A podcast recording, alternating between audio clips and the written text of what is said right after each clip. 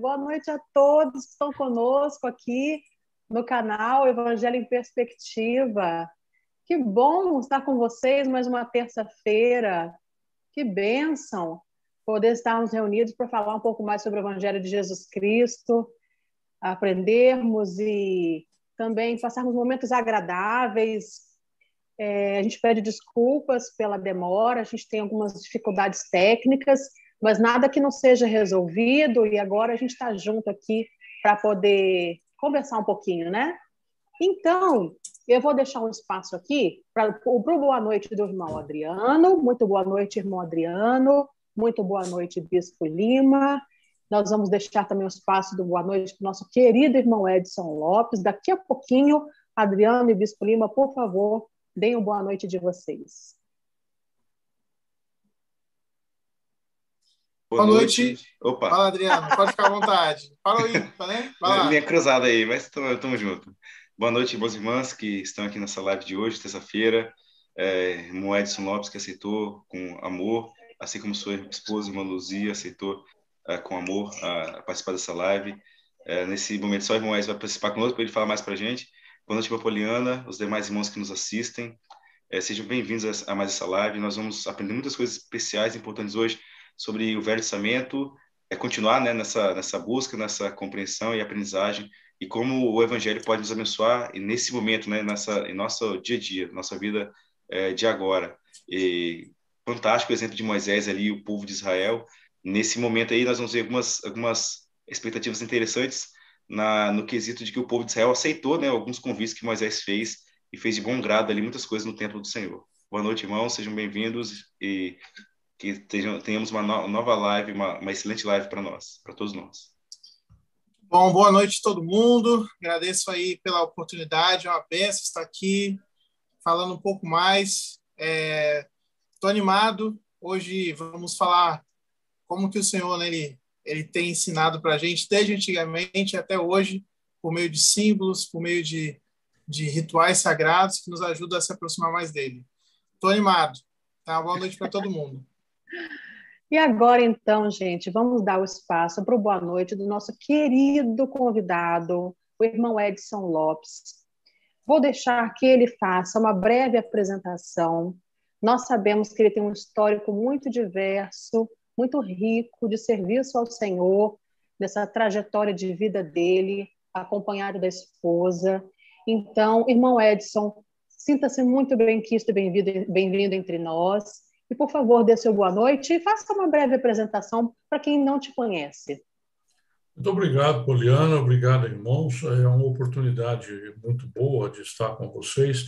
Peço desculpas de antemão de minha esposa. Luísa não está aqui conosco. Ela está numa reunião do conselho do, do ramo e ela não estava se sentindo muito bem. Achou até que não ia participar mesmo. Mas, felizmente, ela já se sente melhor. Mas, como o Apoliano disse, a gente está agora morando no ramo Colatina já há quase três anos, o tempo passa muito depressa. Né? Antes de vir para cá, nós cumprimos uma missão no Templo de Manaus, ficamos três anos lá. Anteriormente, tínhamos é, servido uma missão em, em Maceió, e ficamos muito felizes com o anúncio do templo em Maceió nessa última conferência. Né? Depois do, do, da agradável notícia do templo em Vitória, veio mais essa de templo em Maceió. E a, a maior parte da vida nós moramos em Belo Horizonte, onde eu acho que só não fui presidente da Sociedade Socorro. e dez anos em São Paulo, foi um período que eu trabalhava no departamento de tradução da igreja, e depois de aposentar na universidade, fiquei esses 10 anos em São Paulo. Então, depois fomos para a missão em Manaus e depois viemos para cá. Basicamente, esse é um resumo. É um histórico, né? Muito rico e de exemplo para a gente, né? De serviço. Muito bom, irmão Edson. Então, a gente vai também agora dar boa noite para quem está na live, né? Com a gente. Quem será que está aqui com a gente? Irmão Adriano, dá uma olhadinha para a gente, fazendo favor. Deixa eu ativar meu som primeiro aqui. Olha lá, vamos lá. Uh, vamos ver quem está com a gente aí. Já começou Irmã, se, não, se eu souber falar o nome, o sobrenome, perdão, tá? Irmã Giza Ferreira, irmã Andréia Palharini, é assim que fala? Gonçalves. Andréia. Né, tamo aí, tamo junto aí. Obrigado, irmãos e irmãs, por participarem. Irmão Ademir Araújo, é, perdão, irmão, pelo, pelo atraso, mas estamos aí de novo. Andréia Palharini, irmã Maria José de Almeida Teixeira, a irmã Cida Graça, a irmã Aparecida Franca Cipriano. E é aí, por hora, essa galerinha, gente boa aí. Joia. Conosco. Obrigada. Então, vamos entrar no tema do nossa, nosso debate hoje, que é, é trata-se de Êxodo 35 a 40, e também tem Levítico, né? Hoje a gente vai finalizar o segundo livro do Velho Testamento e passar rapidamente também pelo terceiro livro de Levítico, né? A gente não vai dar muitos detalhes, porque o nosso foco aqui é como aplicar o Evangelho em perspectiva na nossa vida hoje. E a gente viu que o Senhor, ele é, deu muitas orientações para o seu povo, né? Foram muitos os passos é, que o Senhor deu para o seu povo quando saiu do Egito. O propósito do Pai Celestial não era simplesmente que o seu povo saísse somente do Egito. Era sair do Egito, era prosperidade na terra prometida, mas também tornar o seu povo santo. Mas como tornar um povo santo com tantas gerações na servidão? Um povo com tantas gerações é, envolvido com uma outra cultura e até mesmo a idolatria de uma outra religião, né? Então, é, como ele tinha um propósito, então ele deu passos para que esse povo então pudesse se tornar santo. É, então ele pediu que criasse lugares de santidade, deu convênios, leis. E quando ele sabia que iam falhar na obediência a essas leis, ele ordenou que se fizessem os sacrifícios, né, os sacrifícios de animais, com o simbolismo que a gente vai estar falando daqui a pouco. Tudo isso para quê? Para direcionar a mente, o coração e a vida daquele povo para o verdadeiro Redentor, que era o Salvador Jesus Cristo.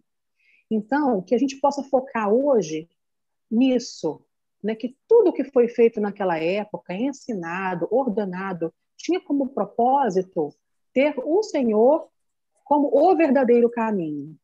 Tá? E aí vem uma primeira, uma, uma primeira pergunta. Todos nós passamos por algum tipo de cativeiro, né? Esse povo de Israel, é, estudiosos falam que fica entre 200 e 400 anos de cativeiro no Egito, né? Todos nós passamos por algum cativeiro devido ao pecado. E nós somos convidados a nos arrepender, certo? É, baseado nisso, em como nós vivemos hoje essas dificuldades, como que a gente vai poder aplicar é, esse conteúdo da aula no, no, nosso processo de arrependimento, de santificação, né? É, irmão Edson, da sua experiência de serviço no templo, o senhor pode compartilhar com a gente a respeito desse processo de santificação, desse processo de, de estar no templo e se permitir esse processo de santificação, de mudança de coração? O senhor tem alguma, lembra de alguma experiência de que alguém que relatou? Na realidade, é, todos nós passamos por uma experiência, seja em maior ou menor grau, é, do ponto de vista de sentir o Espírito. Né? Muitas pessoas falaram conosco a respeito disso e nós pudemos sentir nós mesmos essa transformação. A gente é, não tem muita ideia do trabalho que é realizado pela presidência do templo até chegar lá e fomos até surpreendidos, porque, é, na minha humilde opinião, é muito mais fácil ser presidente de missão do que presidente de templo.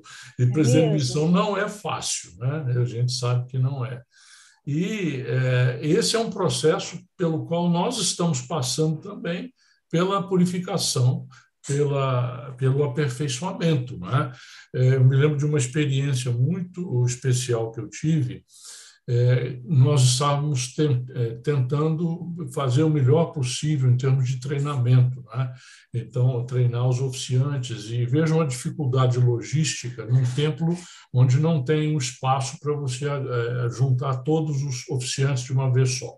Então, você tinha que fazer três vezes o mesmo treinamento e nem sempre as pessoas que mais precisavam estavam lá, por um motivo ou por outro, porque estavam é, trabalhando, que as pessoas trabalham. É, esse é um outro aspecto cultural muito interessante, depois vou falar a respeito. É, mas é, depois de várias é, etapas de treinamento para fazer com que nós fizéssemos as ordenanças com o máximo de perfeição, sem causar nos irmãos uma, um estresse desnecessário, sem, sem é, fazer com que, ou melhor, procurando fazer com que eles sentissem o espírito mais do que a letra que estava ali. Muito eu, eu me lembro que é, uma, eu estava no, no véu, eu, era, eu estava supervisionando o véu, e quando eu verifiquei que a coisa não estava andando. Então eu fui tentar corrigir e por mais que eu tentasse lembrar o irmão do que estava acontecendo, eh, não, a coisa não funcionava. Eu comecei a ficar muito impaciente porque a responsabilidade ali a gente sente, né, aquele o peso daquela responsabilidade. E eu falei assim, na minha mente ocorreu, né? Não aprendem fácil. E aí foi um sentimento muito mais do que uma voz, mas foi tão nítido, dizendo assim: quem precisa aprender é você. E depois, então, meditando a respeito, eu pude entender muito melhor essa, esta lição que me foi dada naquele momento, quando nós assistimos. Eu não lembro se antes ou depois, a minha memória, eh, procurando recuperar aquilo que foi eh, ensinado ali, mas havia um, um filme de treinamento com o presidente Monson falando, e ele falando a respeito da importância do Filho de Deus que está ali no templo, muitas vezes aturdido, muitas vezes com a alma abalada de todo tipo de problema que eles trazem consigo para tentar encontrar uma solução no templo. Então, a gente tem que ter uma paciência muito maior, a longanimidade que o Senhor quer que nós desenvolvamos. E não há outro meio a não ser treinando. Né? Então, foi uma lição muito importante.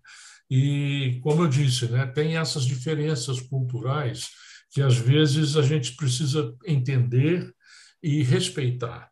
Eu me lembro que nós recebemos um telefonema de, de, de, de uma irmã do departamento de templos lá em Salt Lake, e ela queria informações a respeito de como que as oficiantes estavam a vida das, das oficiantes em termos de conforto, bem-estar, etc. Né? Preocupação muito justa.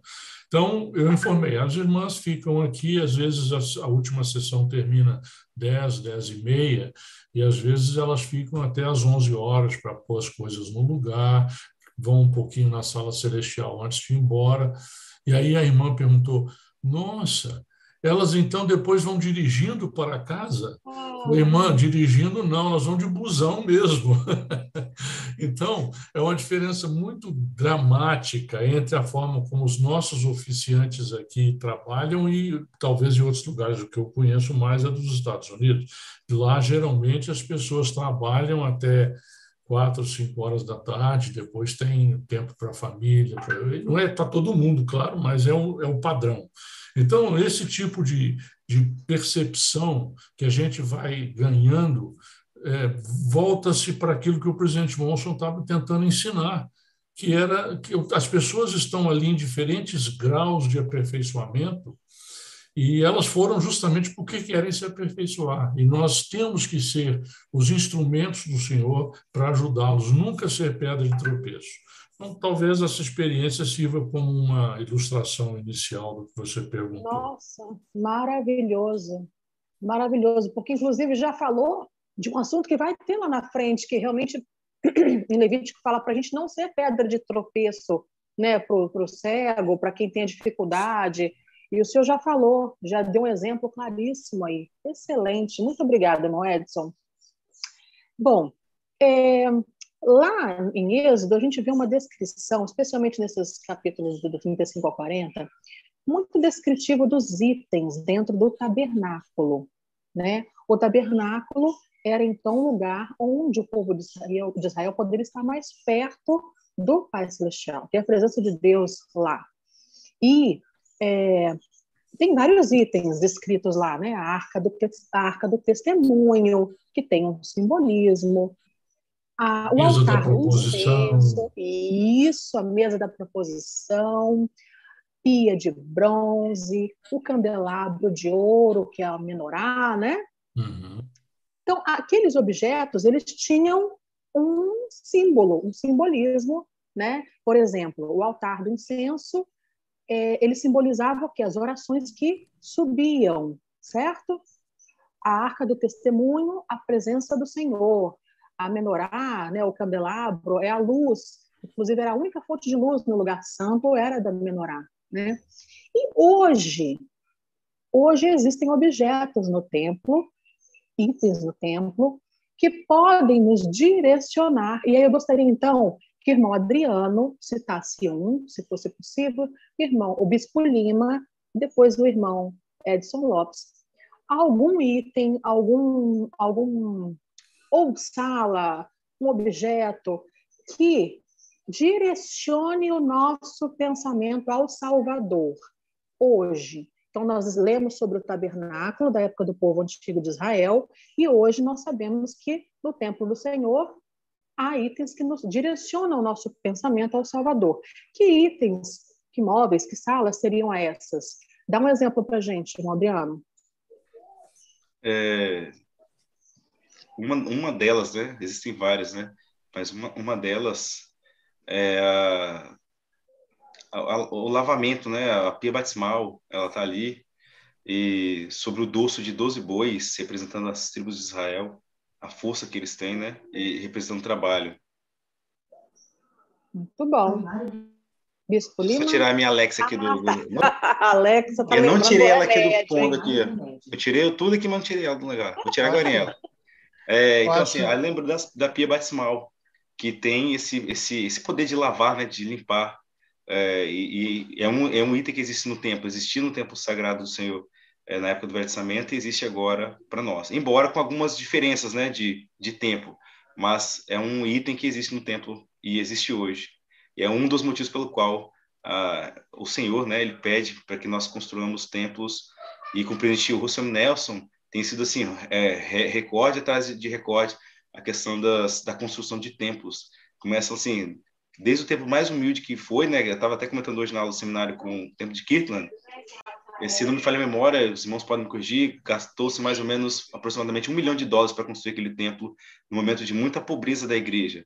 E os alunos do seminário falaram assim, ah, falaram assim, é pouco, né, comparado com o que gasta hoje? E eu falei, claro que não. Olha, olha a condição dos irmãos, né, para gastar um, quase um milhão de dólares ou um milhão de dólares no templo em pobreza assim excessiva. Nossa, foi muito difícil, mas assim compensador. O próprio Salvador Jesus Cristo visitou o templo de Kirtland aceitou aquela casa como sendo a casa dele e ali revelou muitas e muitas coisas, inclusive as chaves do reino aqui para nós nos últimos dias. Então, os templos, onde quer que sejam construídos, é, sempre são construídos com os melhores materiais possíveis, mas a gente também lembra que em época de penúria, os irmãos eles se esforçaram muito em promover aquela beleza estética do templo, porque não é só a questão estética que vai vir, também é a, a questão espiritual, né, o que equivale ali dentro. O Elder Henry até falou certa vez que uh, dentro do templo Salt Lake ele viu uma eu não sei se foi um, uma maçaneta, mas ele viu um item ali e ele sabe que é quem esculpiu, quem colocou aquele item dentro do templo, sabia que não foi feito para milhões de pessoas verem aquilo lá, mas ele sabia para quem ele quem ele, ele ele esculpiu aquilo lá, foi para o Senhor. Então tudo melhor de perfeito realmente para o Senhor, como diz o pai do presidente do o pai do presidente Mackay, mesmo melhor não é suficiente. Então mesmo assim esses homens e mulheres se esforçaram bastante para que nós tivéssemos hoje a bênção né, de ter templos aqui é, do nosso lado aqui, na porta de casa. Muito bom. É, aproveitando, essa etapa são várias coisas. E o que me chamou a atenção nesse primeiro momento é, foi a, a afirmação né, que existia no tabernáculo, que hoje também tem, que é o termo de santidade ao Senhor. Então, todo o templo, não importa qual idioma, qual país né, ele está, vai ter sempre uma gravação na frente dele, que é uma repetição muito clara do, do, do tabernáculo, que é santidade ao Senhor. E, e isso é para nos lembrar que na Terra, que é, né, é muito grande, enorme, existe alguns lugares que não pertencem a homem algum. Ele pertence diretamente ao Senhor. E ali foi santificado e ofertado ao Senhor. E isso é lindo, é muito bom a gente entender, porque uma vez que nós temos a recomendação, a gente pode entrar no templo, em nenhum momento aquilo torna-se posse de alguém. Eu acho que nenhum presidente do templo ele se sente dono daquilo, muito menos irmãos que oficiam algo do tipo, porque não pertence a um ser mortal. Eu acho que se a gente conversar com o presidente Nelson, perguntar, presidente Nelson, como você se sente tendo vários templos do Senhor, né? Como presidente, falou, não, nenhum, não é, nenhum pertence a ele, todos pertencem ao Senhor. E um tempo atrás, tem uma citação que me tocou muito sobre isso, vou até compartilhar com vocês, que fala um pouquinho sobre isso. É, o Elder Maxwell, ele disse algo muito interessante, mas antes de falar do Elder Maxwell, é um, um irmão chamado para servir no, no bispado presidente, ele fala assim, ó, o sacrifício tem menos a ver com renunciar e mais com doar de si ao Senhor. Gravadas na entrada de cada um de nossos templos estão as palavras: santidade ao Senhor, a casa do Senhor. Ao cumprirmos nossos convênios por sacrifício, somos santificados pela graça de Jesus Cristo. E nos altares do templo sagrado, com, a, com o coração quebrantado, o espírito contrito, ofertamos nossa santidade ao Senhor. E aí, então, o Elder Maxwell, ele fala assim, ó, a entrega de nossa vontade ou coração é realmente a única coisa pessoal e ímpar que temos para depositar no altar de Deus. No entanto, quando finalmente nos submetermos, deixamos nossos desejos individuais serem absolvidos pela vontade de Deus, estaremos então realmente ofertando algo a Ele. E lendo Êxitos e Levíticos, eu vi que o povo começou a doar muitas coisas para poder construir o tabernáculo, né? Foi tanta é, doação que Moisés pega, Moisés pega e fala assim, ó, acho que já é o suficiente. E ele proibiu, e hoje, ele foi até mais enfático. Ele proibiu, né? Ele proibiu. E interessante, ele proíbe talvez as coisas necessárias para preparar o templo, uhum. mas ele não está proibindo que a gente possa doar as coisas para o Senhor. Isso. Então, hoje, a gente tem que ter esse entendimento desse símbolo tão importante que existe a santidade ofertada ao Senhor na terra. Está é, tá aqui, está espalhado pelo esse mundo, está tendo mais surgimento desse espaço sagrado. E uma vez que nós vamos lá, estamos lá, a gente tem que ter essa consciência de que a gente precisa tirar né, as sandálias, porque o lugar que a gente está pisando santo é, assim como foi dito para Moisés na sarça ardente, né? Seria isso, irmã Poliana. Tá joia. E você, irmão Edson, o que, que você gostaria de destacar a respeito de um item que remete, direciona nosso pensamento ao Salvador no templo hoje? O templo como um todo é uma coisa que eu aprendi que eu não tinha percebido como oficiante né, em São Paulo, mas que convivendo ali no dia a dia, participando da administração do templo, que eu aprendi é que cada item ali remete à excelência. Então, essa excelência é representada em qual é o homem excelente que já existiu? O Senhor Jesus Cristo. Então, para ele, tudo tem que ser excelente. Ah, o cuidado no planejamento de cada detalhe do templo, cada pintura que é escolhida, cada jarra, cada cadeira, é, é feito com o maior esmero. Né? Quando há uma manutenção, é, quem nunca viu ia até estranhar, porque os detalhes que são olhados em, em, em, coisas pequenas, como nas cadeiras, nas poltronas, nas cortinas, nas janelas, nos vitrais, é, em busca de perfeição mesmo. Essa, essa busca, se nós percebermos ao entrarmos no templo e, e olharmos essas coisas com atenção, a gente vai perceber que isso é um símbolo muito poderoso. Em outras lives, vocês já falaram a respeito dessa, do significado, da importância dos símbolos, especialmente na antiguidade, né? porque sendo eh, civilizações em que a grande maioria das pessoas não conseguia ler, não, eram analfabetos. Então, os símbolos tinham um poder muito grande para ensinar. E isso continua sendo assim, só que a nossa cultura ainda não absorveu muito essa questão de parar e meditar sobre o significado dos símbolos que nós temos ali. Então, esse é um deles. Por exemplo, uma que, é, poderia apontar o altar do templo, em que um casal vai representar todos os outros que estão presentes ali. Então, todos nós estamos presentes no altar. E o que, que nós sacrificamos no altar? Nós colocamos um coração. Né? É isso que o Senhor está pedindo. Então, em relação àquilo que era ofertado nos templos da antiguidade, era uma espécie de uma lembrança do futuro, porque após o sacrifício expiatório do Salvador, em que ele foi o cordeiro imolado, é, ele pagou o preço para nós e o nosso, a nossa parte passou a ser o arrependimento e entregar a ele um coração quebrantado e um espírito contrito. Então, aquele momento ali é significativo. E mais um outro que talvez é, não apareça em todos os templos, mas em Manaus é muito significativo. Às vezes uma pessoa é, pode achar que há uma, um erro de estrutura mas não é proposital. O corredor lateral das salas de ordenanças, ele passa por dois níveis ou três níveis diferentes no piso. E é justamente o, a, o processo de subida que nós estamos dando entre do, do reino celestial para o reino terrestrial para o reino celestial. Então, tudo isso, se for é, se a gente pensar bem a respeito e procurar interpretar por que, que é daquela maneira, nós vamos ter uma lição muito poderosa da importância de perfeição e da importância da pureza.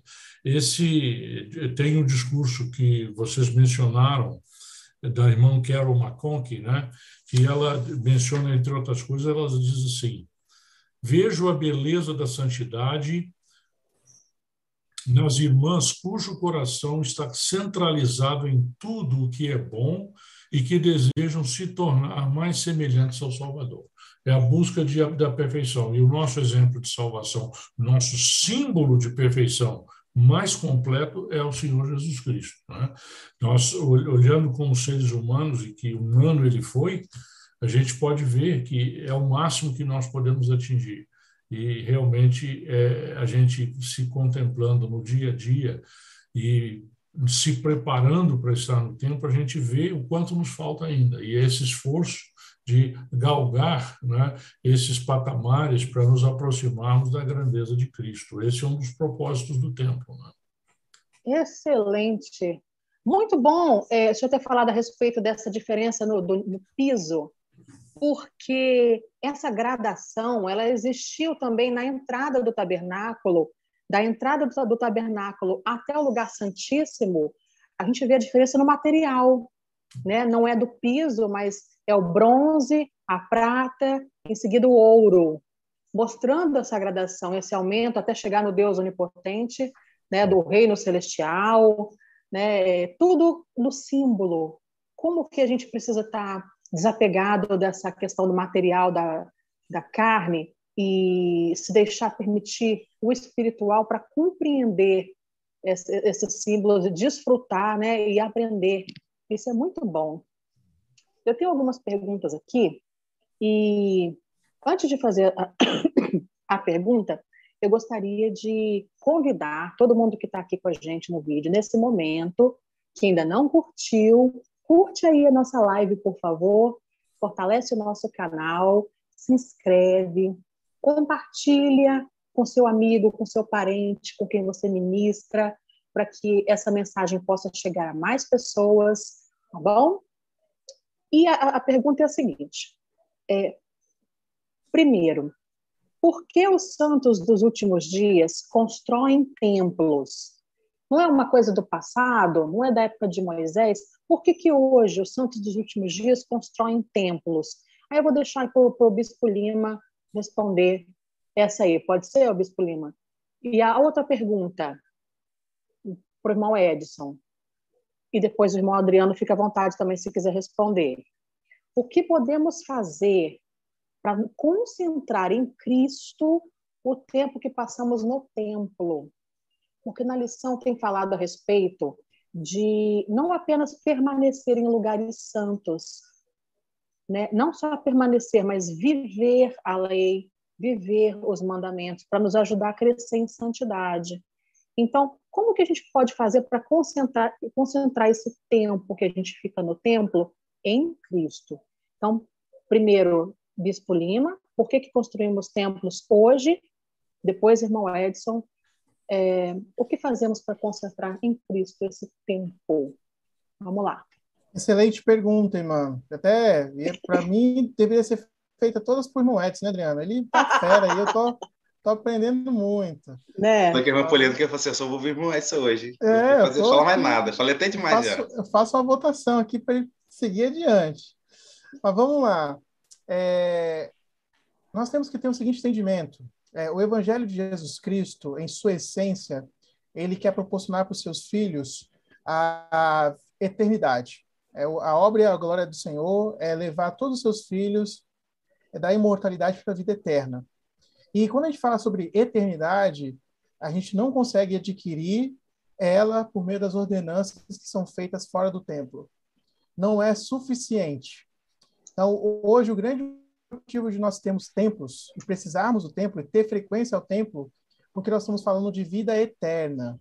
Se tornar como Deus, o Pai, e Jesus Cristo é, em toda a sua perfeição e excelência. E hoje, assim, eu, eu tenho aqui na ala vários irmãos e irmãs que às vezes vão no templo, fazem as ordenanças próprias e depois de muito tempo ficam fora do templo, né?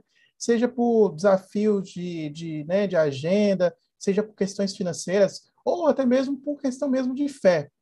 E muitas vezes a gente tem que lembrar de que se eu quero voltar para o Pai Celestial, eu preciso me acostumar com a santidade da casa do Pai Celestial. Então, hoje, as ordenanças de salvação, elas são destinadas nas capelas da igreja espalhadas pelo Brasil e pelo mundo. O batismo já te possibilita entrar numa condição de, né, do reino lá terrestrial em diante. Mas quando a gente está falando de exaltação, é, a gente precisa passar pelas ordenanças que só tem no templo sagrado. E como o Pai Celestial ele não veio aqui para perder, né? ele quer ganhar, quer ganhar com seus filhos, ele quer que todos os filhos façam todas as ordenanças, participem de todas as coisas. E só encontramos isso no templo sagrado. Até faço um apelo aqui né, para as irmãs, para os irmãos que nos ouvem, é, se por algum motivo você está distante do templo, se por algum motivo você deixou de frequentar o templo sagrado, é, eu quero compartilhar com você que a única vez que você foi, ou as pouquíssimas vezes que você foi, não serão suficientes para você poder entrar lá e se sentir confortável na presença do Pai Celestial. Precisa voltar.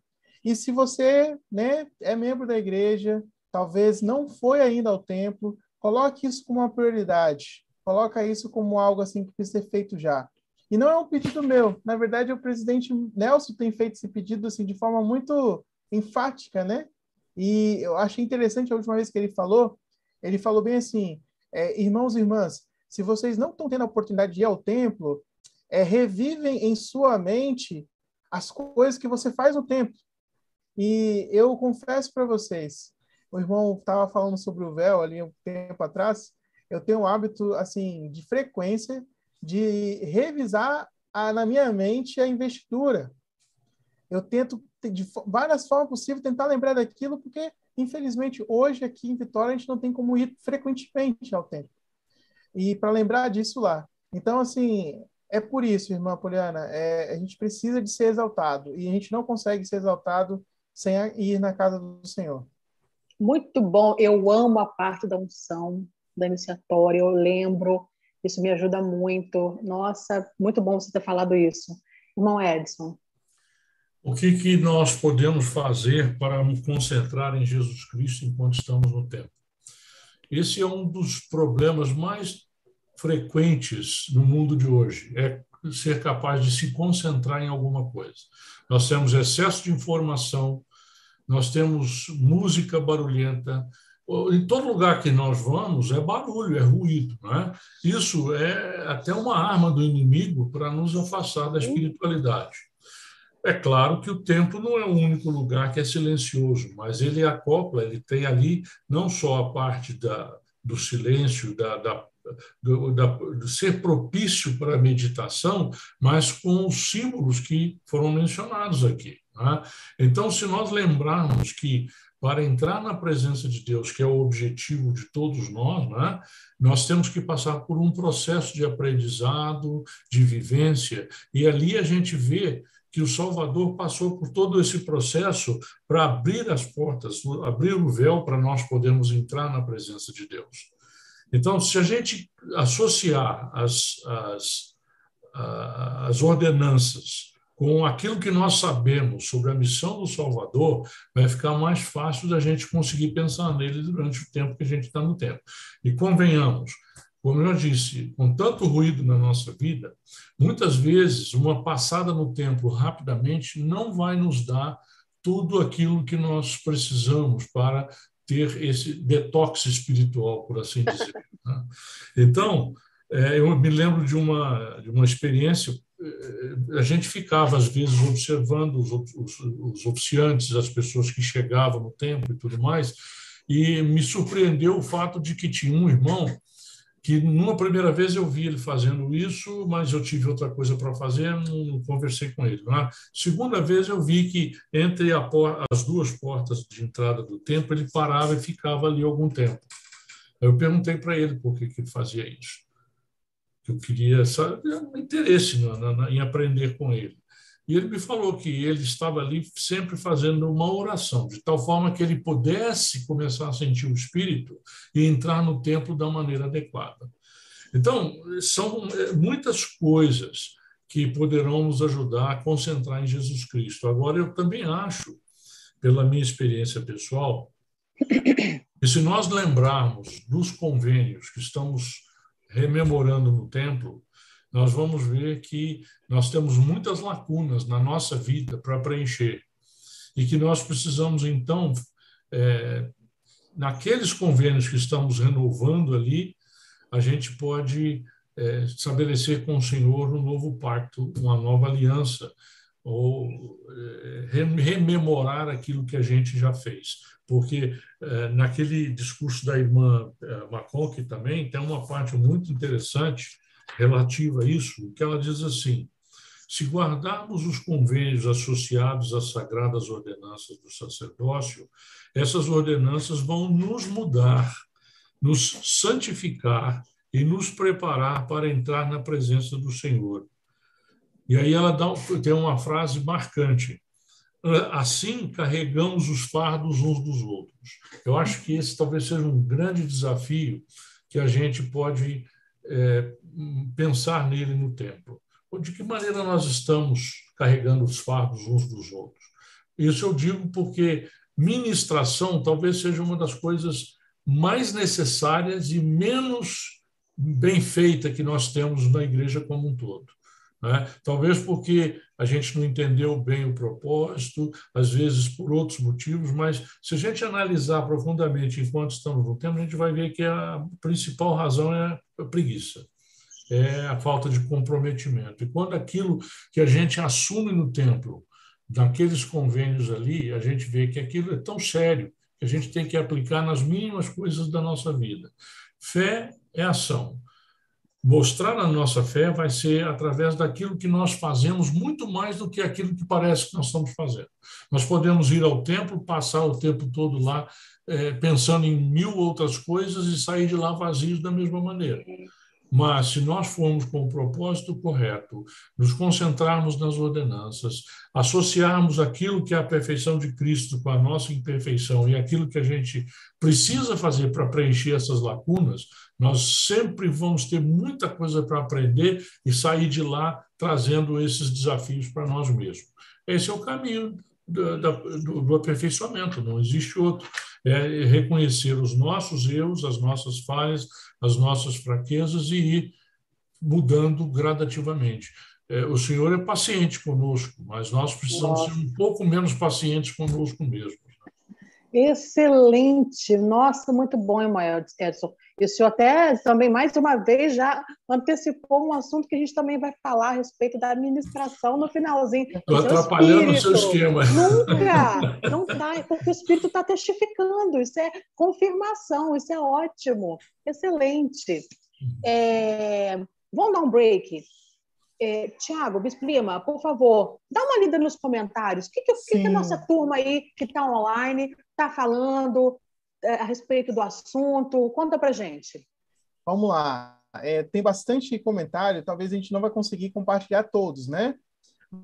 Mas, assim, obrigado pela participação, que está sendo muito boa. É, muitos estão reconhecendo a voz do Mon Edson aí. Então, Mon Edson, ó, o senhor não conseguiu ficar escondido. Estão descobrindo o senhor aqui na, nos comentários. O, teve um irmãozinho aqui, é, deixa eu achar ele aqui, que é muito, muita gente, muita gente, muita gente. Vamos lá, a irmã, a irmã Maria José, ela fala, né, sobre essa questão da do templo, né, como lugar sagrado, lugar especial. É, quando estamos no templo, não pensamos aqui no mundo triste solitário. A irmã Cida Graça fala: Eu fico encantada com cada coisa que vejo no templo. A sala celestial é um lugar tão especial que não quero sair dali. A irmã Andréia fala: Estamos maravilhados com esses maravilhosos ensinamentos. Muito bom. A irmã Cida Graça já falou aqui, ó, é, já estou com a minha ida ao templo agendada. A irmã Lorena também está com a, com a ida dela agendada. O irmão Evandro, o templo é excelente refúgio para nós nos banquetear na fé e junto ao Espírito Santo. E a irmã Simone faz um depoimento aqui, né? Quando frequento o templo, me, me, quando frequente, quando frequento o templo, me esforço em minhas ideias lá fora, me concentro nos detalhes que o templo quer me ensinar. Acho que é isso, se eu, se eu entendi certo. É, acho que o perfil aqui é Bahia de Vanda.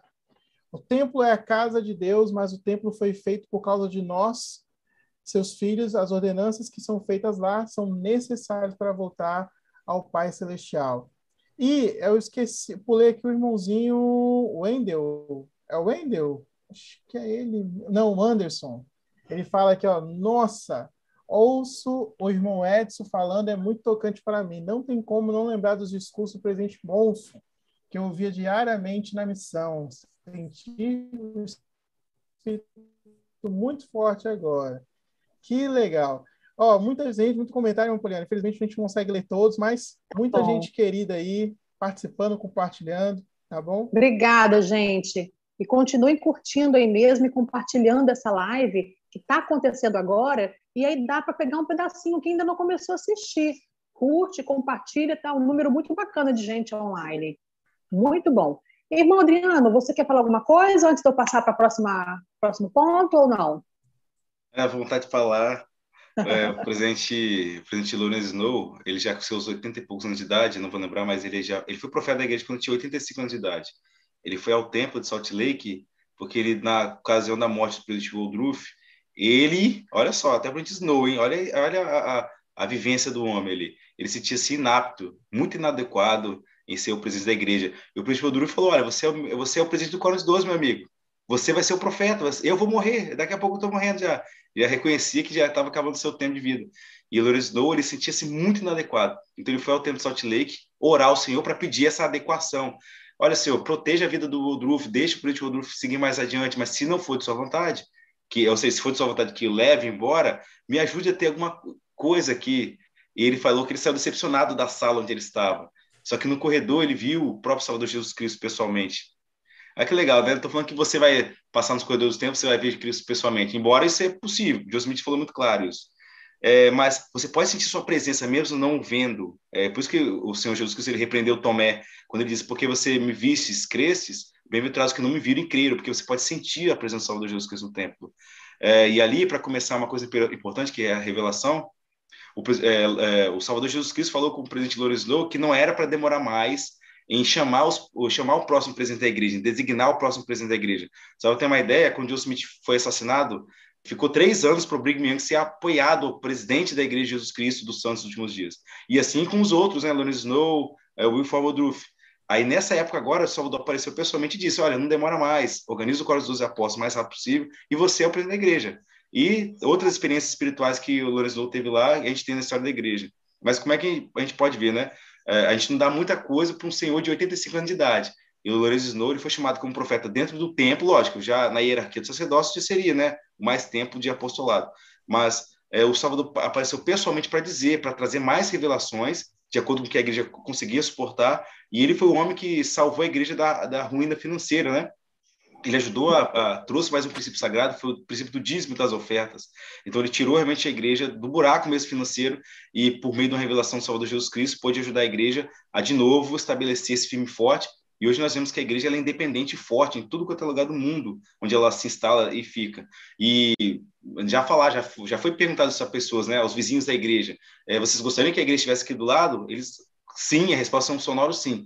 Até porque a gente foi agora ao Templo do Rio de Janeiro, para ser, é, que vai ser dedicado daqui a alguns dias, e é um local muito bonito, né, onde ele está instalado. E ele, ele fornece não só a beleza estética, como eu disse, mas como a gente falou já um, um tempo atrás, nessa própria live, mas ele traz também um espírito muito forte. E o que eu mais achei interessante é que a gente conversou com muitas pessoas lá, tanto membros da igreja quanto não membros. E a igreja não tem nada secreto. Todo mundo pode entrar nas salas, na sala celestial, na sala, na, no batistério, tudo, e poder ver ali. Só que, lógico, né? É, o templo é feito para irmãos e irmãs que guardam os mais altos padrões, esforçam né, em guardar os mais altos padrões do Evangelho de Cristo é, mas não foi nada secreto para ninguém ali, todo mundo, mesmo da igreja ou não, pôde visitar aquele local sagrado e ver com seus próprios olhos, sentir em seus corações a pureza daquele local. É lógico que quando ele foi dedicado, não é mais qualquer um que pode entrar naquele local, apenas membros da igreja batizados, que guardam os convênios, se esforçam em guardar os convênios e tem uma recomendação ativa para entrar lá, poderão entrar. Mas a igreja não esconde nada de ninguém, Deus não quer esconder nada de ninguém. Mas as ordenanças são sagradas, elas não são secretas, elas são sagradas. E é interessante que o mundo já está entendendo um pouco melhor. As pessoas que estão ao nosso redor, pelo menos nossos amigos, já estão compreendendo um pouco melhor por meio dos influxos do Espírito Santo, mas também por nosso meio de falar, de proclamar o Evangelho, proclamar o Santo Evangelho de Jesus Cristo, de que as coisas que acontecem lá são sagradas, não escondemos nada de ninguém, porém, como são sagradas, não pode ser jogado de qualquer forma para qualquer um. É, então a gente precisa respeitar essa, essa questão. Muito legal isso. Muito obrigada, irmão Adriano. E tá vendo, irmão Edson Lopes, não é só você, não. O Adriano acabou de falar o que estava aqui na pontinha da mente para dizer. Foi impressionante, estava caindo aqui, ó. O Senhor, os assuntos do Senhor e do templo não são secretos, são sagrados. Era isso que eu tinha para falar e você disse, irmão Adriano. Tem coisa mais linda que você abrir o Êxodo 40 e ler e farás chegar Arão à porta da tenda da congregação e os lavarás. E você aprende, está escrito ali, está nas escrituras. Então, eu fico muito feliz quando eu posso abrir as escrituras e ler e lembrar de coisas importantes, sabe? E, e lembrar é importante. Esse é um dos motivos do porquê nós temos o sacramento todos os domingos, porque nós precisamos lembrar, lembrar. Né? E, é justamente o que o, inimigo tem tentado fazer é o contrário, é nos fazer esquecer, nos distrair com os ruídos, como o irmão Edson disse. Então, fica o convite aqui, que nós estudemos as escrituras com regularidade, nós possamos lembrar daquilo que é dito dentro do templo, para que isso esteja dentro do nosso coração e se reflita em nossas ações. Então, a gente se despede de Êxodo nesse momento, com essa palhinha falando de Arão, a porta da tenda da congregação, e vamos entrar em Levítico, né? E olha que interessante, em Levítico, que fala, né, sobre o ofício menor do sacerdócio arônico dentro do tabernáculo, tem vários convites lá dentro de Levítico. Vou listar alguns aqui para vocês.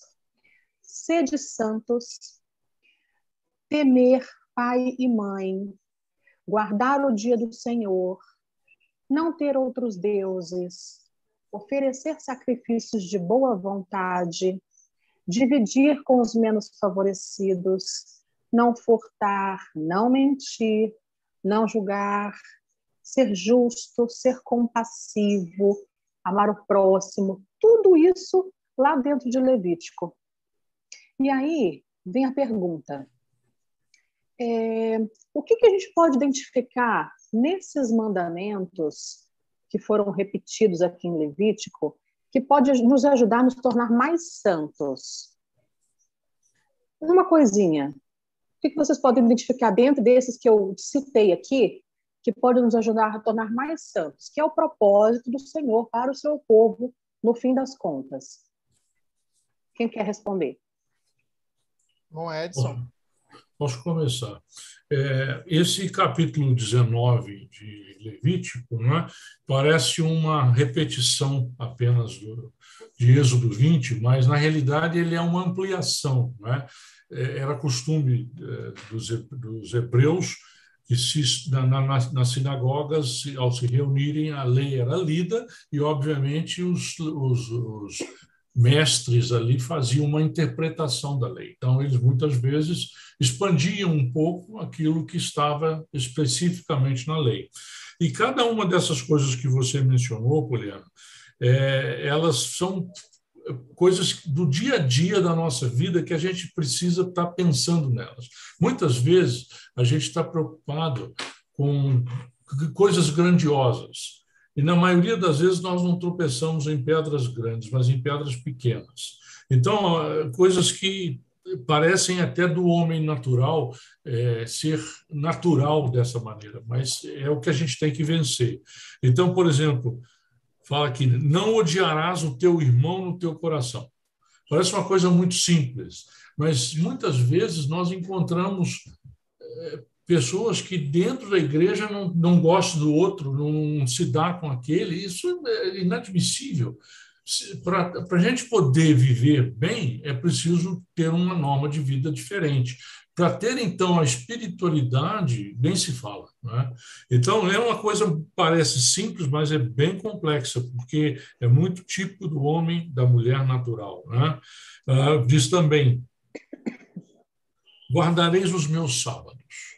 Então, o do sábado, o sabate, ou o dia do Senhor, que depois da ressurreição passou a ser o domingo, né? É, talvez pareça uma coisa de menor importância hoje em dia, porque tem tanta atividade para o dia de domingo, tantas atrações que podem tomar o nosso tempo, e depois a gente diz que não tem tempo de fazer a nossa história da família, a gente não teve tempo de fazer a nossa administração, a gente não preparou a aula como devia para dar na igreja e edificar o espírito dos irmãos. São coisas pequenas, mas que cada um de nós precisa refletir a respeito. É, são coisas que eu estou falando porque preocupam a mim. É, eu tenho que é, me policiar muito nessas coisas para poder me tornar um pouco melhor.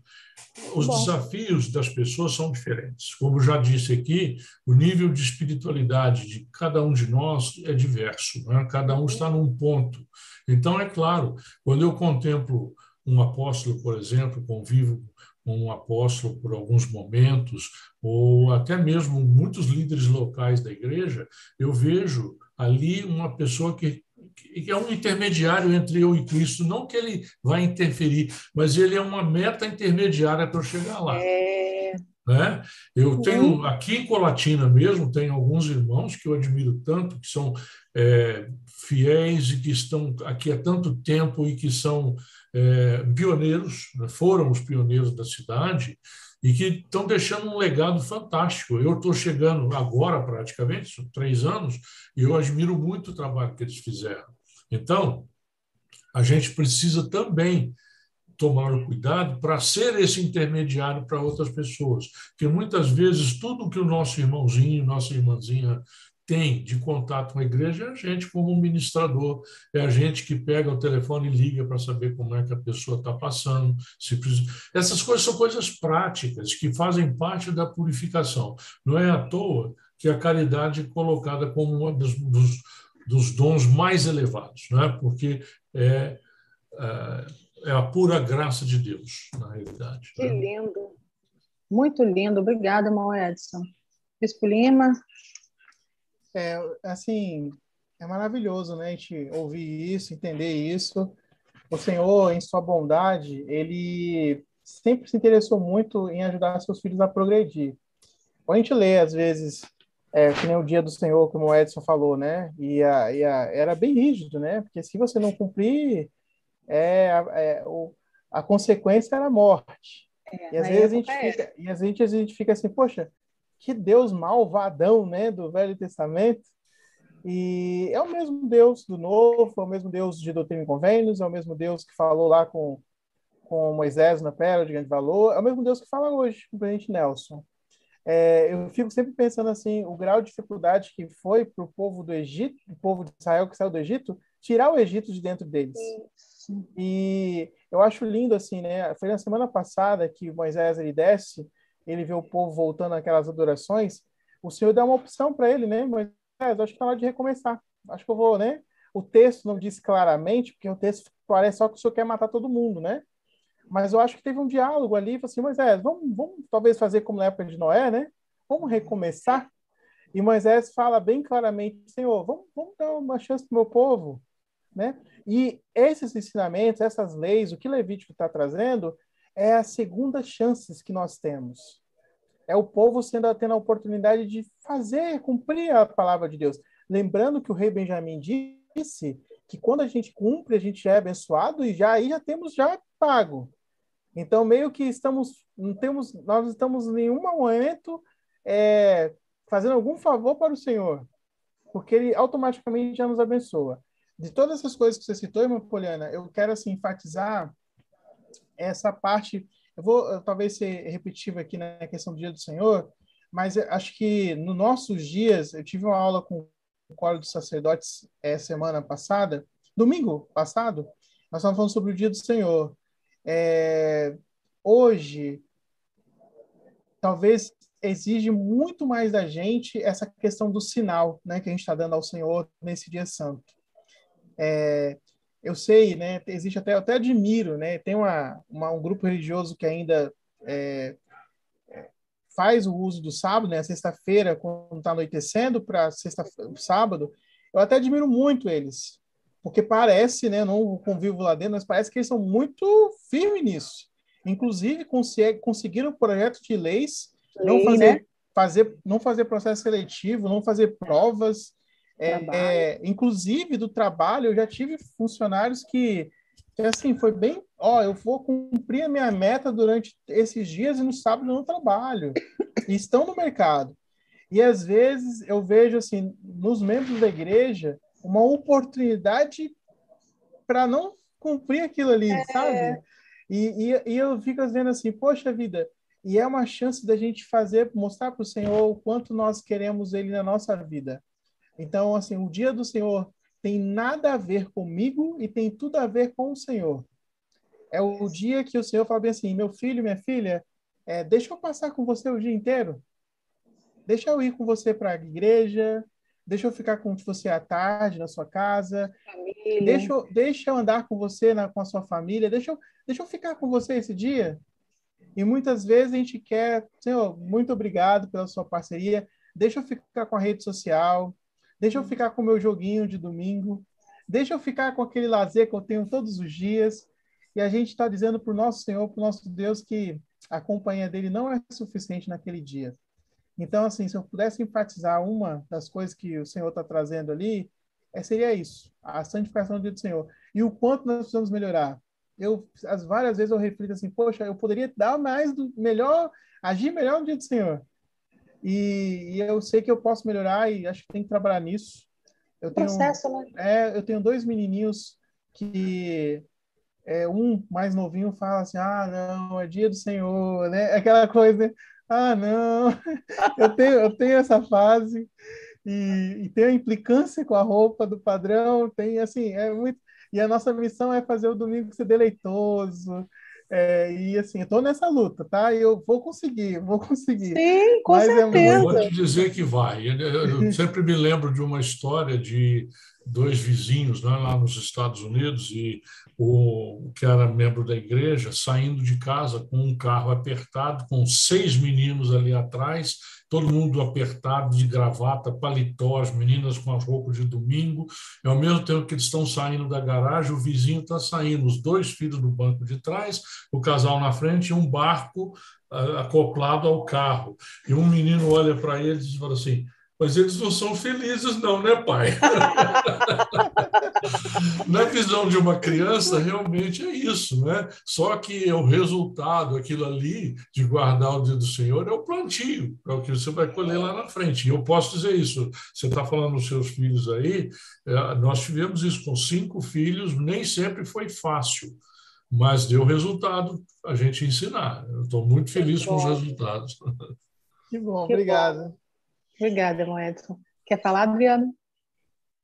Eu, o Márcio citou aqui a questão do, do, do barco, o, presidente, o bispo Lima falou sobre a questão do dia do Senhor. É, uma, um amigo do presidente Kimbo falou assim, comprou né, um barco, uma lancha muito cara, e diz o seguinte, ele sempre batiza um nome, coloca um nome, né? E ele pediu sugestão para o presidente Kimbo. Sabe como é que o presidente Kimbo, né? O presidente Kimbo não tinha papas na língua, embora ele tinha uma voz né, rouca, que uh, nós aprendemos a amar e respeitar, por conta da, da operação das cordas vocais dele, que ele precisou fazer cirurgias. Ele falou para esse amigo: que tal colocar o nome desse barco de O Violador do Dia do Senhor? É, por quê? Porque ele, com certeza essa aquisição sua vai fazer, vai ajudá-lo, né? Você quebrar o dia do Senhor. Então, a gente também tem que tomar cuidado com nossas aquisições e onde a gente põe nosso coração. É, sobre os mandamentos, é uma coisa é, interessante, importante.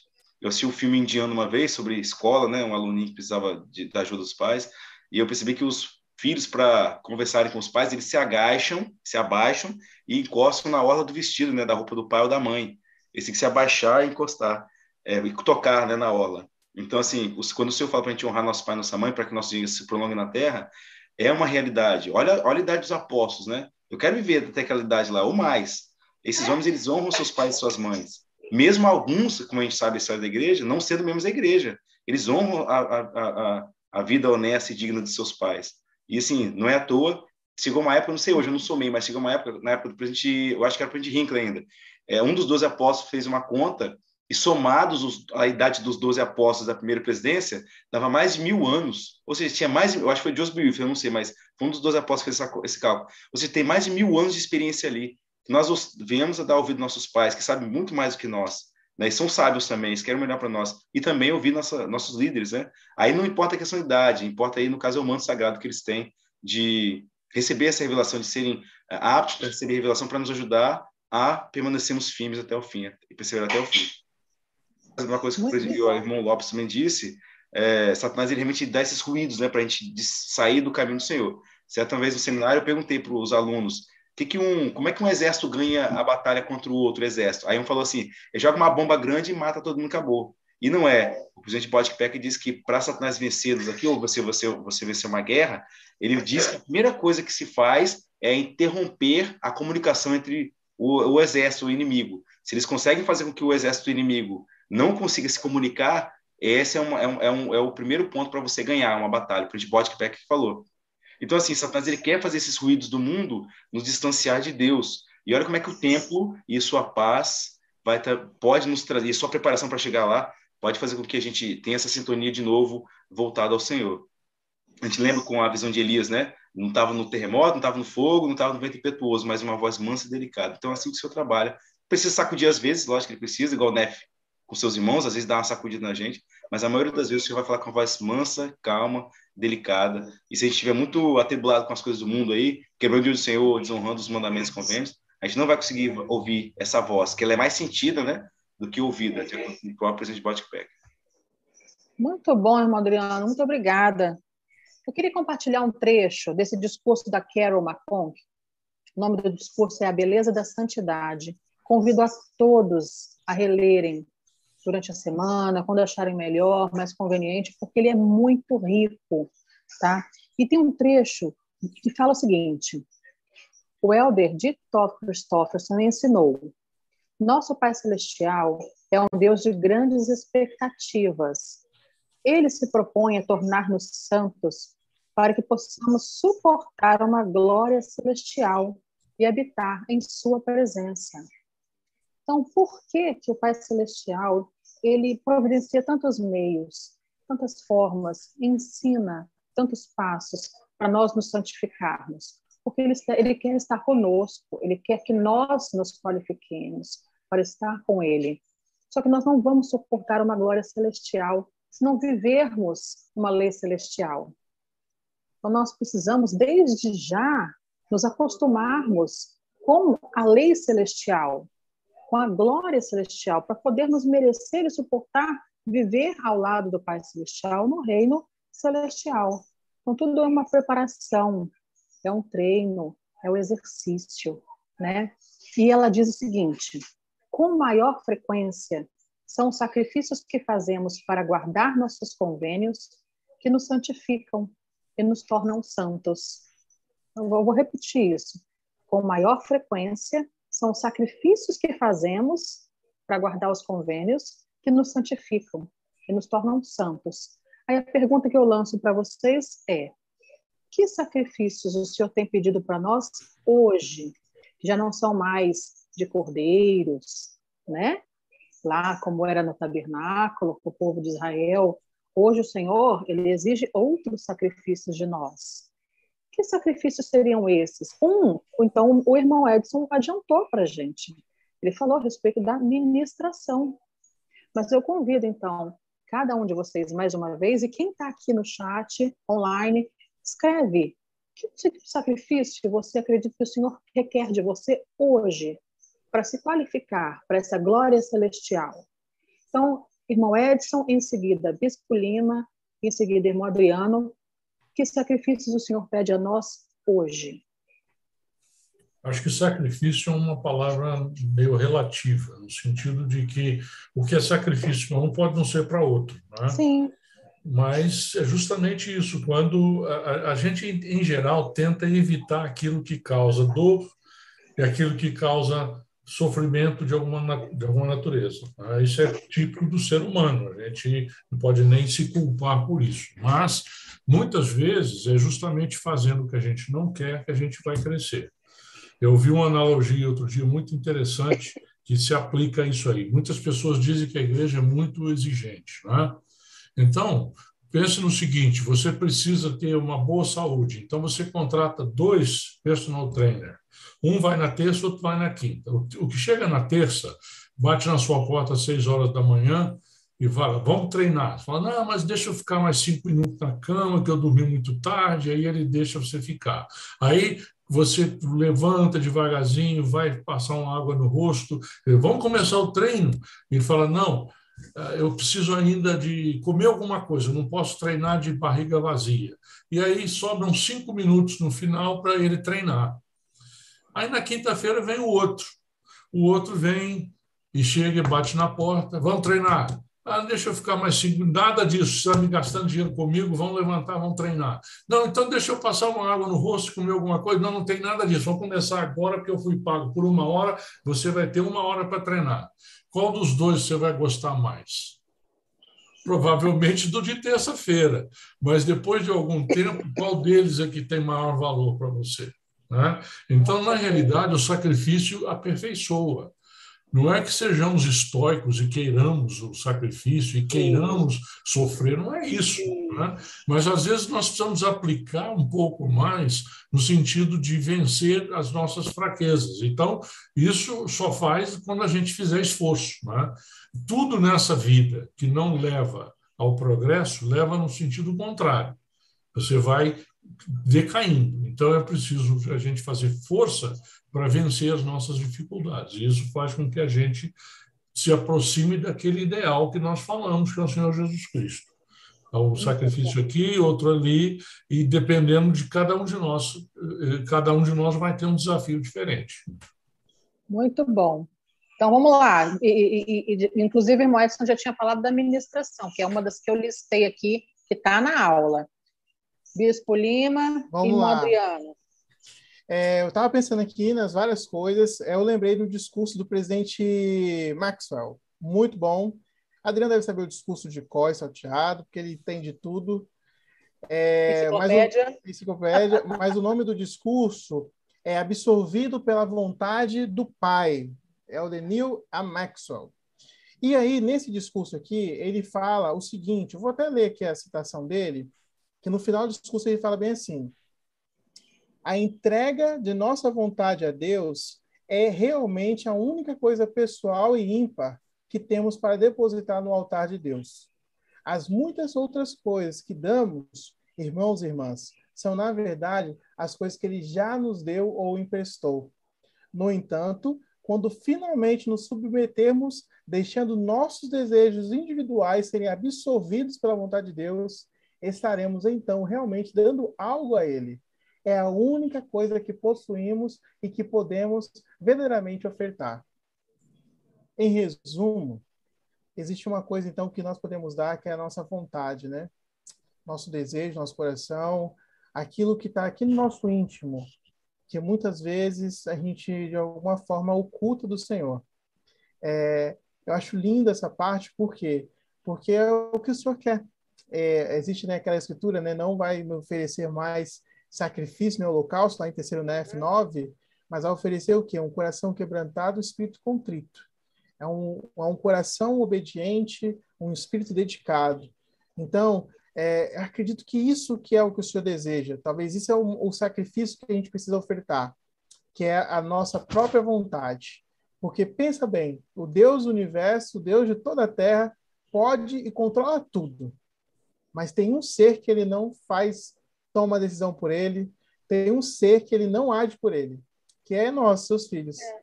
Nós precisamos agir.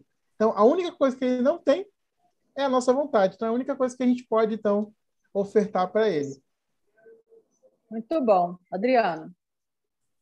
É, é, sempre bom viver sob inspiração. Se, se não foi, me corrija, irmão Edson. Você deixou aquele discurso do Éder. Você não, para monstro, você só traduziu. Mesmo das mãos do Senhor.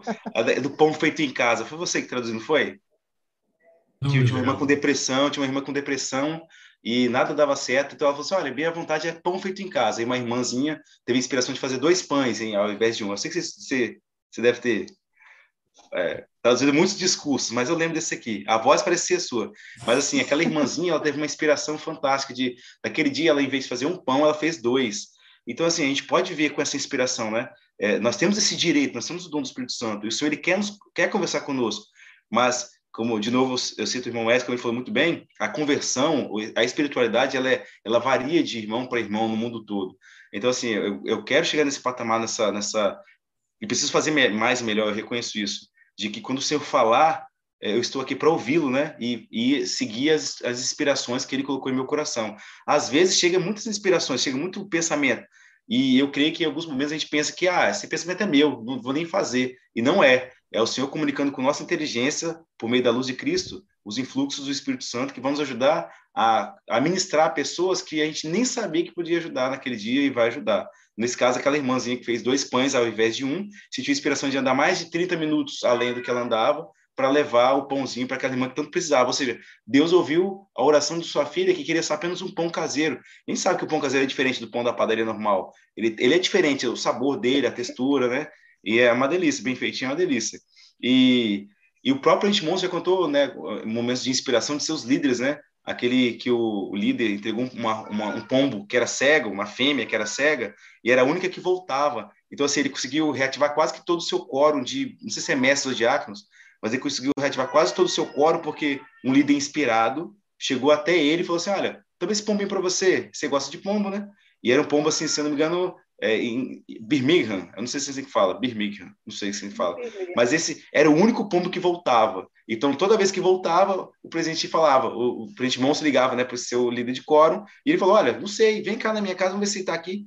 E chegava lá, o pombo estava na casa dele. Então, o líder sabia que o único pombo que voltava era aquele pombo. E por meio daquelas entrevistas muito informais, ele conseguiu fazer com que o presidente Monson, um pequeno rapazinho, reativasse quase todo o seu quórum de mestres ou sacerdotes ou diáconos, não sei, mas ele conseguiu reativar quase todo o seu quórum. Então, assim, vivendo por essa inspiração, conseguimos também colocar aos pés de Cristo nossa vontade. E ele pode fazer de nós instrumentos em sua mão para poder ajudar seus filhos e filhas que estão precisando do Evangelho de Jesus Cristo. Muito bom. Vou acrescentar, então, o que vocês disseram, algo que foi sugerido no estudo da semana, que é servir em chamados, também é, uma, é um sacrifício que o Senhor exige de nós hoje, porque vem a dedicação de tempo, de energia, até de recursos, né? Ofertas de jejum, e como o irmão Edson acertou na veia de novo, o trabalho de templo e história da família. Também é um sacrifício exigido pelo Senhor hoje para nós. É, último ponto do discurso da irmã Macon, que eu queria destacar, Em seguida, nós teremos só mais dois pontos para poder falar e encerrar a live de hoje.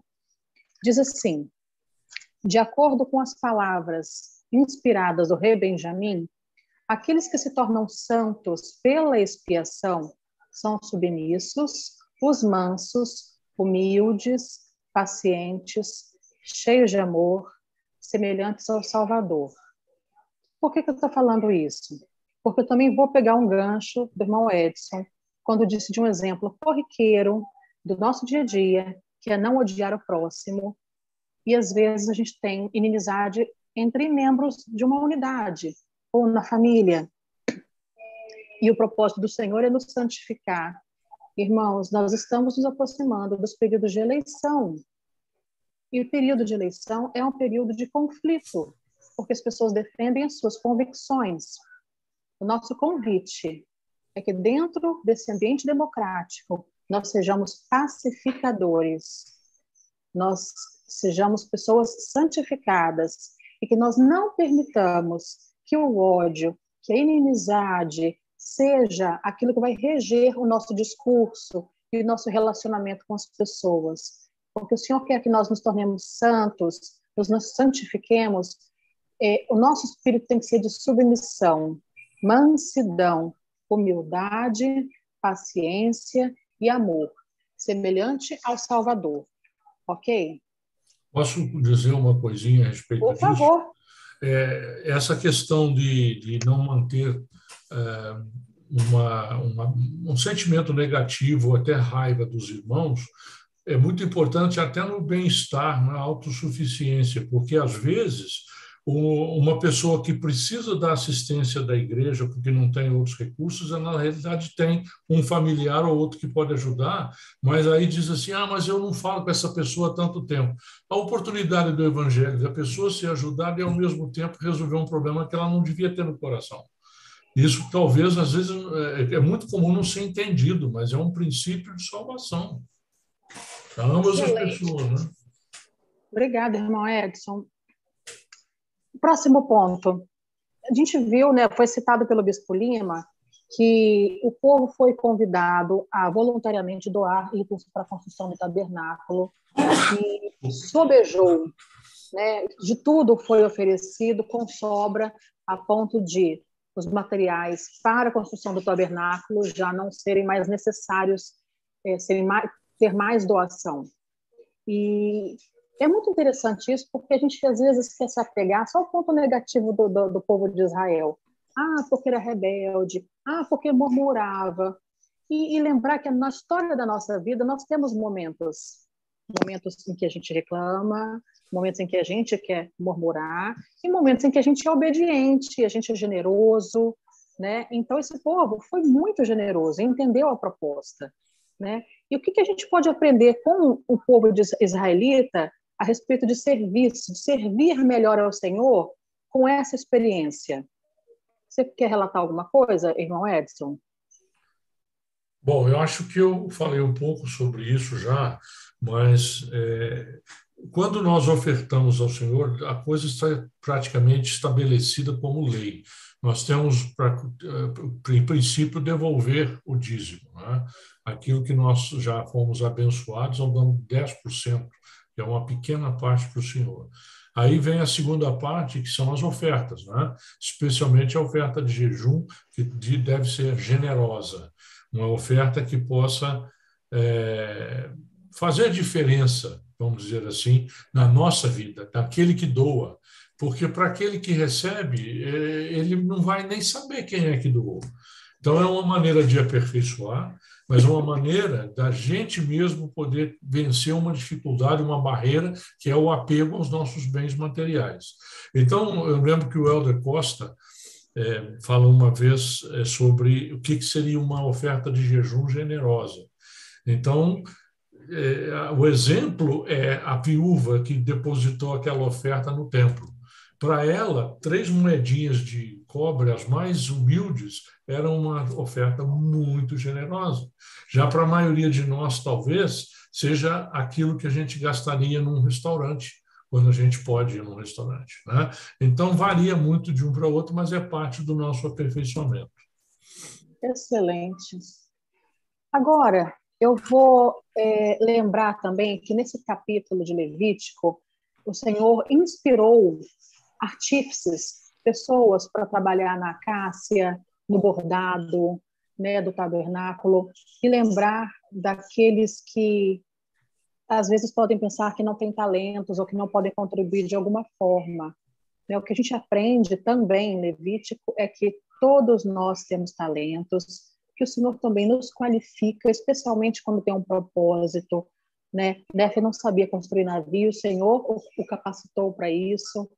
E todos nós temos talentos que podem, de alguma forma, ser usados para servir ao próximo e servir ao Senhor.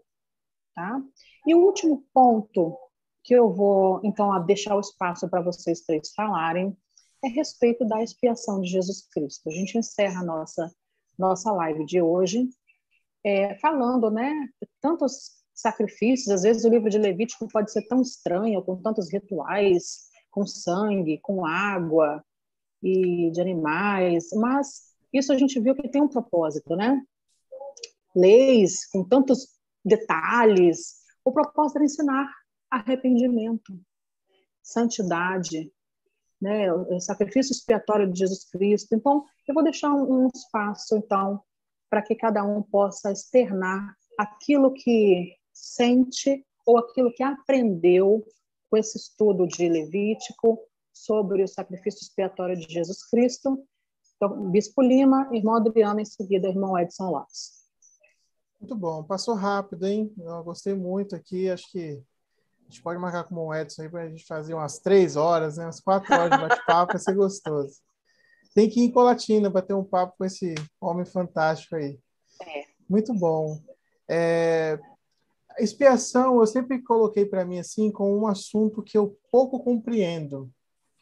É, e confesso para vocês que, assim, talvez durante toda a existência da humanidade, é o evento mais esperado, né? desde a da, da ocasião que Adão e Eva deixam ali o jardim, é, o objetivo da humanidade é ser resgatada, é ser, de alguma forma, purificada de uma forma completa. E quando a gente vê todos esses exemplos, esses sinais, os símbolos, tudo que existe esse registro, fica claro o esforço do Senhor e nos ajudar a lembrar que isso é mais importante. Então, todo domingo a gente está lá na igreja, na, na, na, capela, ou seja, uma casa, né? Não sei as pessoas que participam aqui onde elas estão, mas existe ali um, um lugar onde tem ali o seu simbolismo, onde tem ali a toalha branca, tem ali um pão e uma água que vai representar essa expiação. E hoje eu sinto que esse poder da expiação ele tem que estar em nossa vida é, a gente precisa desse poder, a gente precisa dessa força, principalmente nos dias que estamos vivendo. Eu acredito que muita gente hoje está vivendo confiando nessa expiação, que não tem mais onde tirar força, a não ser na expiação de Cristo. E muitas pessoas, às vezes, que não sabem nem o que é isso, uhum. mas confia e acredita que vai conseguir por causa dessa expiação. Então, assim, meu sentimento é de que possamos compreender mais, entender mais esse, esse acontecimento. Não é só uma história bonita de um homem que foi pregado numa cruz, depois recitou. Tem muito mais coisas por trás. Movimenta a misericórdia, movimenta a justiça, coisas que talvez na nossa compreensão agora terrena não vai conseguir absorver, mas que um dia, talvez nas eternidades, nós vamos ser ensinados, instruídos e aprender o qual impacto tem esse esse evento tão importante na nossa vida. Esse é o meu sentimento, né? Já deixando aqui uma boa noite para todo mundo, né? Agradecendo aí pela participação, principalmente do irmão Edson que esteve conosco, que possamos aí então aproveitar a semana para para entender mais sobre Cristo e colocar ele mais centralizado em nossa vida, assim como o tabernáculo ficava no centro da congregação, colocar Cristo no centro da nossa vida. Muito bom, irmão Adriano. É, todas, as coisas, todas as coisas que a gente faz na igreja, tudo, elas realmente devem ser centralizadas em Jesus Cristo. Eu acredito mesmo, como o irmão Edson falou muito bem, eu acredito que às vezes Cristo deixa de ser o foco, a gente foca em outras coisas. É por isso que às vezes faz uma atividade e fica triste. Ah, não deu ninguém. Ou faz uma, dá uma aula e fica triste, poxa, não foi tão boa assim, porque o foco não era Jesus Cristo, talvez o foco era eu mesmo, a apresentação, uhum. ou a atividade, eu queria que todo mundo me elogiasse, e eu esqueci de fazer para querer a quem eu devo realmente fazer. Lógico, para os filhos do Senhor, para quem eu devo, a quem eu devo servir, e para Jesus Cristo. Tudo que você fizer, que se for para Jesus Cristo, é, mesmo com aquela fala do pai do presidente Mackey, né, que até o melhor não é o suficiente, vai ser aceitável ao Senhor. O que ele quer é uma oferta aceitável, é que seja feita de coração e com bondade. E expiação realmente a gente compreende, realmente como o Bispo Lima disse, eu compreendo pouco, aprendi que eu não sei nada da expiação. Eu sei, lógico, algo, mas eu preciso sempre aprofundar e aprender mais sobre uh, esse sacrifício tão sagrado para a humanidade inteira e também por mim, que faço parte da humanidade. Como foi difícil para o nosso Salvador morrer por nossos pecados. Ele mesmo disse quando estava orando no Jardim de Getsemane que ao Pai Celestial que se fosse possível passasse dele aquele cálice. E ele sabia também que não era possível fazer aquilo. Até um anjo do céu teve, teve que descer para consolá-lo.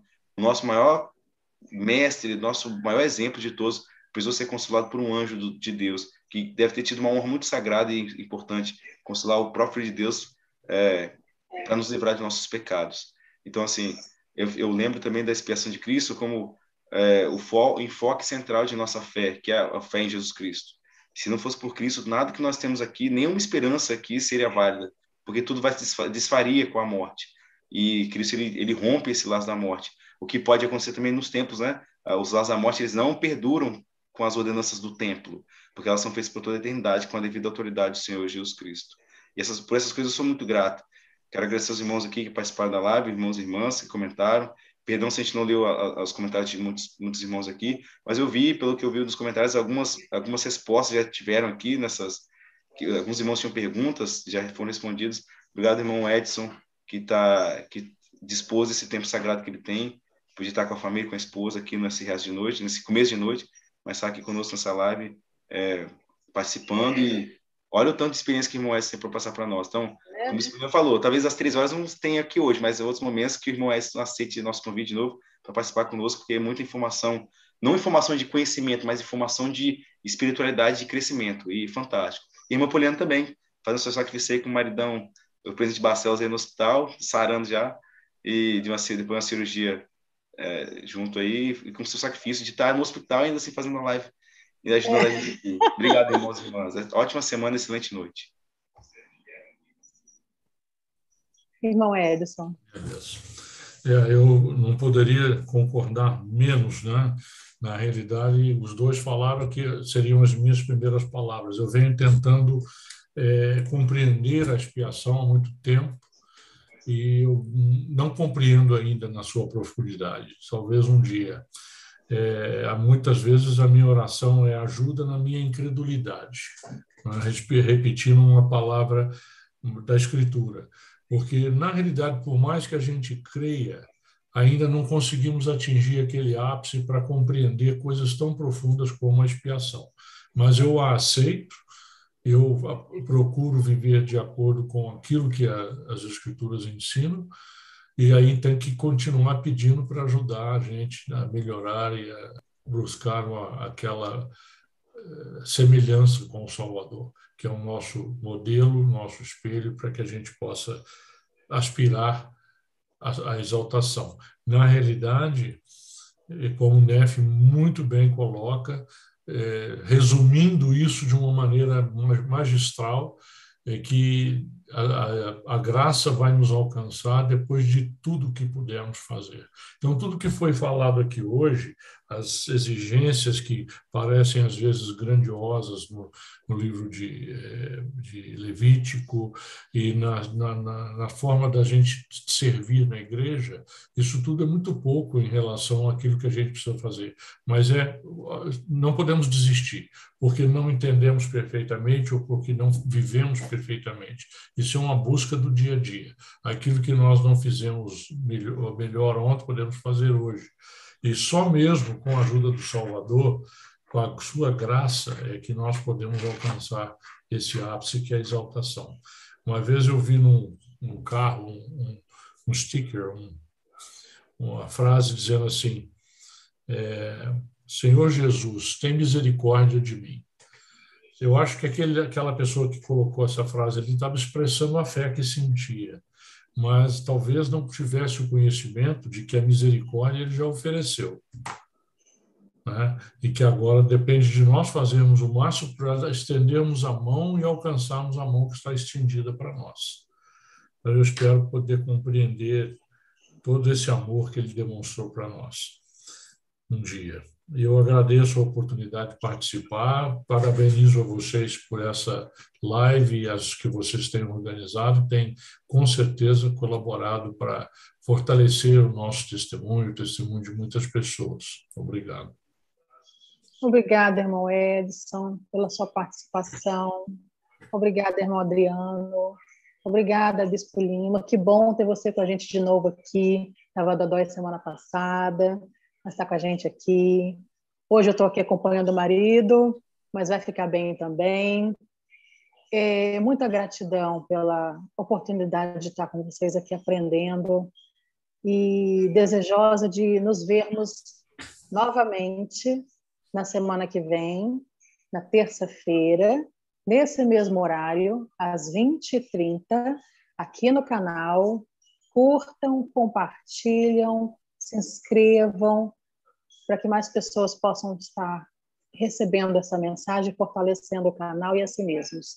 Muito obrigada a todos, uma excelente semana e até breve.